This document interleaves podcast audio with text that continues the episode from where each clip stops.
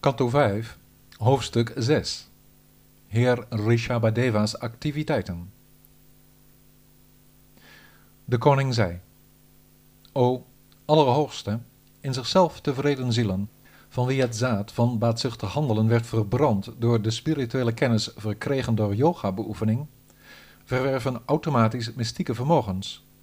Hoe kunnen die siddhis nu een belemmering vormen? De wijze zei: U hebt volkomen gelijk als u beweert dat yoga leidt tot zekere vermogens, maar in deze wereld stelt men, net als een slimme jager, niet zomaar vertrouwen in de speciale talenten van de geest die, net als wild, er steeds van doorgaat. Daarom zeggen ze dat je nooit en te nimmer vriendschap moet sluiten met de onrustige geest. Zelfs de grootsten, zoals heer Shiva of de wijze Sobhari, raakten verstoord toen ze erop vertrouwden na een lange tijd yoga te hebben beoefend. Zo goed als een man met een overspelige vrouw steeds op zijn hoede moet zijn voor rivalen, moet ook de yoga-beoefenaar ervoor waken te vertrouwen op zijn geest, die altijd ruimte biedt aan de lust en de vijanden van de begeerte en de woede die daarbij horen. Welk verstandig mens vertrouwt nu op de ongestuurde geest die ten grondslag ligt aan de lust, de woede, de trots, de hebzucht, het weeklagen, de illusie en de angst die samen iemands gebondenheid aan zijn karma vormen. Hoewel hij, Rishaba, de leider was van alle koningen en bestuurders van dit universum, trad hij met die overtuiging op in de uitdossing met de taal en het karakter van een avaduta, alsof hij dom was. Hij verhulde zijn verheven heerlijkheid om de yogis middels het voorbeeld van zijn eigen persoonlijke voertuig van de tijd duidelijk te maken hoe ze van verzaking moesten zijn in de yoga. Alsof hij een normale sterveling was die zijn fysieke lichaam probeert op te geven, hield hij voor zichzelf, overeenkomstig het allerhoogste gebod van de ziel, niet gehinderd door het begoochelend vermogen van de materie, altijd vast aan de innerlijke visie van de liefde verheven boven alle ondeugd, en maakte hij al dus een einde aan zijn materiële bestaan. Met hem, de Allerhoogste Heer Rishabhadeva, vrij van vereenzelviging met zijn materiële gedaante, waren we al dus getuigen van zijn ogenschijnlijk fysieke aanwezigheid, het handelen van zijn lichaam in deze illusoire wereld.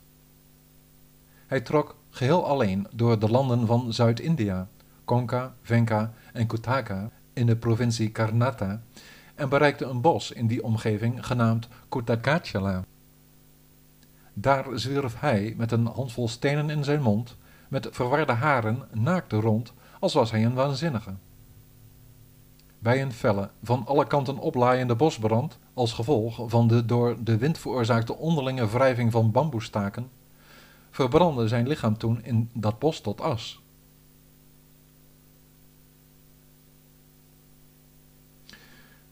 Vernemend over zijn wederwaardigheden en vrijheid van alle ritueel en gebruik, ging de koning van Konka, Venka en Kutaka genaamd Arhat ertoe over hem te imiteren. Verbijsterd als gevolg van een toename van goddeloosheid die de komst van het Kali Yuga tijdperk van de redetwist aankondigde, gaf hij het veilige pad van de religie op dat alle vrees uitband en nam hij een non-conformistisch verkeerd ketters standpunt in door hoogst dwaas een eigen bedenksel te introduceren. De laagsten onder de mensen in dit Kali Yuga tijdperk, die, verstoken van karakter, reinheid en plichtsbesef wat betreft de regels en voorschriften, verbijsterd zijn door de uitwendige energie van God, zullen door een praktijk als deze van minachting voor de goddelijkheid eigenwillig en met verkeerde principes vasthouden aan vreemde regels, zoals zich niet wassen, de mond niet reinigen, vuil zijn en het haar uitplukken. Met hun bewustzijn bedorven door een overmaat aan moderne tijd adharma, ofwel plichtsverzaking, zullen ze vervallen in het belasteren van de Veda's, de Brahmanen, rituelen zoals het brengen van offers en de allerhoogste persoonlijkheid van God zelf en zijn toegewijden. Zij die, onder aanmoediging van blinde voorgangers, met een afwijkende praktijk een eigen wereldje of secte opbouwden, zullen zelf erdoor verblind geraakt in het duister belanden. Deze avatara van de Heer was er om de mensen die overweldigd zijn door de hartstocht te instrueren wat betreft hun emancipatie, het pad om het eeuwige geluk te bereiken, de uiteindelijke zaligheid, Kaivalya. In overeenstemming met deze leringen zingen de mensen de volgende versen over hem. O, van al de landen op de continenten van deze aarde met haar zeven zeeën, is dit land, Bharatavarsha, India, het meest verdienstelijk, want hun bevolking bezingt de gunstige handelingen van Murari in zijn vele incarnaties.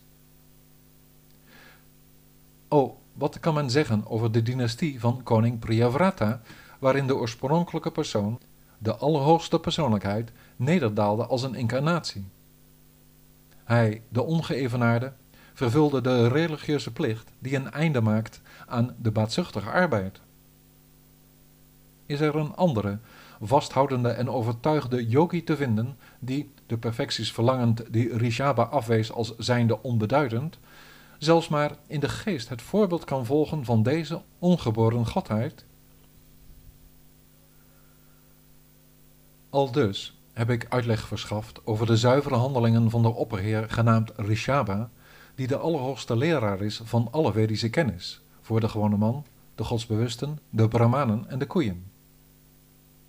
Hij die, met een groeiend geloof en toewijding, aandachtig luistert naar, voor anderen spreekt over of aandacht besteedt aan deze toevlucht van zijn grote en opperste heilzaamheid, die alle zonden van ieder levend wezen teniet doet, zal hem, de Allerhoogste Heer Vasudeva, gunstig gezind zijn met een onwankelbare toewijding in zowel de positie van het luisteren als het spreken.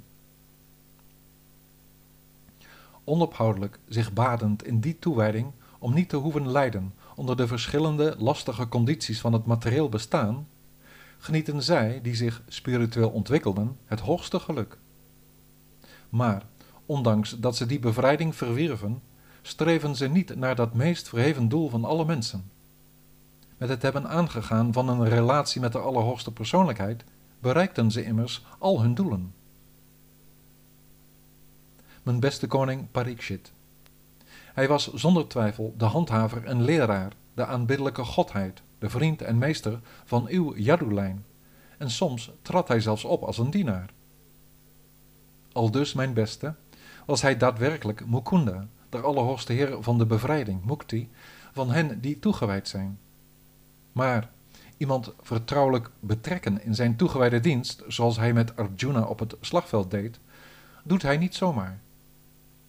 Alle eer aan hem, de Allerhoogste Heer Rishabhadeva, hij die steeds bewust van zijn ware identiteit, in zichzelf volkomen en zonder verlangens, zo genadig was, ter wille van de ware welvaart, zijn activiteiten op het materiële vlak tentoon te spreiden en, voor de mens wiens intelligentie lang sluimerde, instructie te verschaffen over het ware zelf vrij van angst.